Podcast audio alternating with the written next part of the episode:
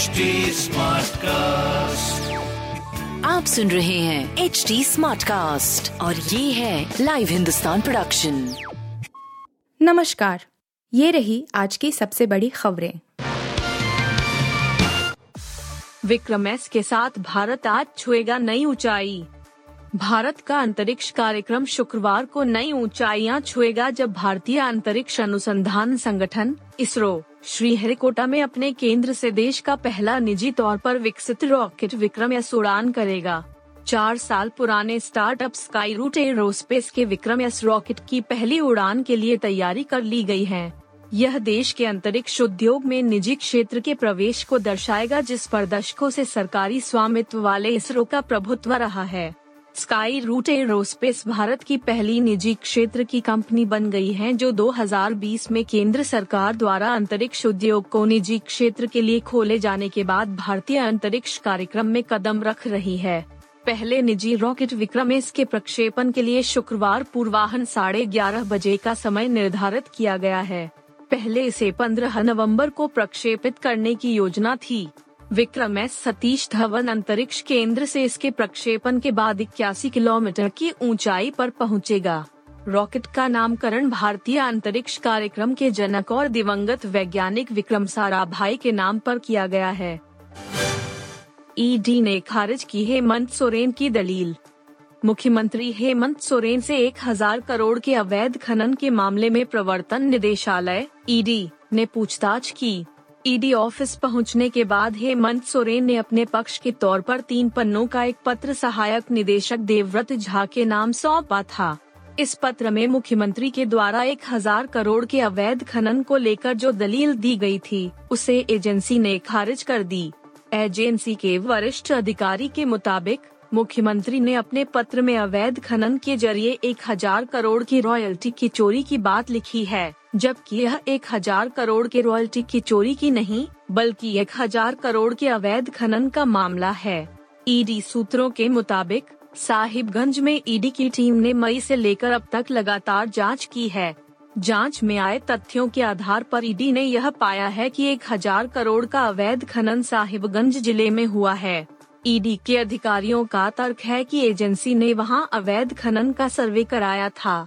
साथ ही Google map के आधार पर पूर्व वर्तमान की कई तस्वीरें भी साक्ष्य के तौर पर जुटाई गई थीं, जिससे अवैध खनन की पुष्टि हुई थी।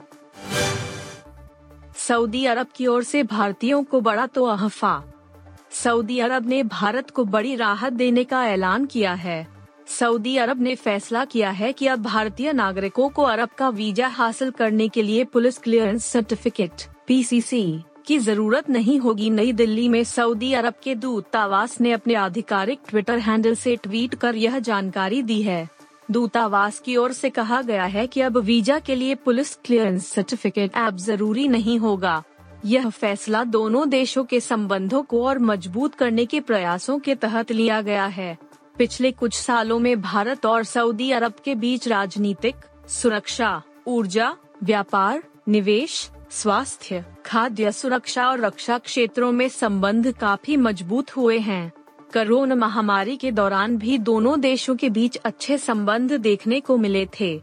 इससे पहले सितंबर में विदेश मंत्री एस जयशंकर ने सऊदी अरब का दौरा किया था। इस दौरान उन्होंने भारत सऊदी अरब द्विपक्षीय संबंधों के सभी पहलुओं की समीक्षा की और क्षेत्रीय और वैश्विक मुद्दों पर चर्चा की थी। न्यूजीलैंड के खिलाफ नई शुरुआत करने उतरेगी टीम इंडिया। अपनी गलतियों से सीख नहीं लेने के बाद भारत शुक्रवार से न्यूजीलैंड के खिलाफ शुरू हो रही तीन मैचों की टी ट्वेंटी अंतर्राष्ट्रीय सीरीज़ में युवा और निडर खिलाड़ियों की मदद से अपनी पुरानी खेल शैली को बदलने के लक्ष्य के साथ उतरेगा। पिछले साल यूएई में विश्व कप में लचर प्रदर्शन के बाद भारत ने बल्लेबाजी में आक्रामक शैली अपनाई थी, लेकिन अगले विश्व कप के आने तक शीर्ष क्रम के बल्लेबाज खराब फॉर्म से जूझने लगे और विरोधी गेंदबाजों के खिलाफ खुलकर नहीं खेल पाए। भारत का इस तरह आईसीसी ट्रॉफी जीतने का नौ साल का इंतज़ार जारी रहा। अगला टी ट्वेंटी विश्व कप अभी दो साल दूर है और ऐसे में भारत के पास खिलाड़ियों की पहचान करने और इंग्लैंड द्वारा अपनाए गए किसी भी कीमत पर आक्रमण करने के रवैये के साथ उन्हें निखारने के लिए पर्याप्त समय है। पंजाबी एक्ट्रेस दलजीत कौर का निधन। पंजाबी इंडस्ट्री से एक बुरी खबर सामने आई है कि दिग्गज अभिनेत्री दलजीत कौर ने दुनिया को अलविदा कह दिया है। दलजीत कौर का निधन हो गया है और उनहत्तर की उम्र में उन्होंने अपनी आखिरी सांस ली है। दलजीत कौर कई सुपरहिट पंजाबी फ़िल्मों का हिस्सा रह चुकी हैं और उनका गुजर जाना पंजाबी सिनेमा के लिए एक बड़ा नुकसान है। दलजीत कौर को फैंस और सितारे श्रद्धांजलि दे रहे हैं। कई सुपरहिट पंजाबी फ़िल्मों में मुख्य भूमिका निभाने वाली नामी अभिनेत्री दलजीत कौर का बृहस्पतिवार को पंजाब के लुधियाना ज़िले में निधन हो गया। दलजीत कौर उनहत्तर साल की थी। उनके चचेरे भाई हरिंदर सिंह खंगुरा के अनुसार कौर पिछले तीन वर्ष से ब्रेन ट्यूमर से पीड़ित थीं और बीते एक साल से कोमा में थीं। दिलजीत कौर का निधन सुधर में स्थित उनके चचेरे भाई के घर पर सुबह के समय हुआ। आप सुन रहे थे हिंदुस्तान का डेली न्यूज़ रैप, जो एच टी स्मार्ट कास्ट की एक बीटा संस्करण का हिस्सा है। आप हमें फेसबुक ट्विटर और इंस्टाग्राम पे एट एच टी या podcasts@hindustantimes.com पर ईमेल के द्वारा सुझाव दे सकते हैं आप सुन रहे हैं एच टी स्मार्ट कास्ट और ये था live Hindustan production HD Smartcast.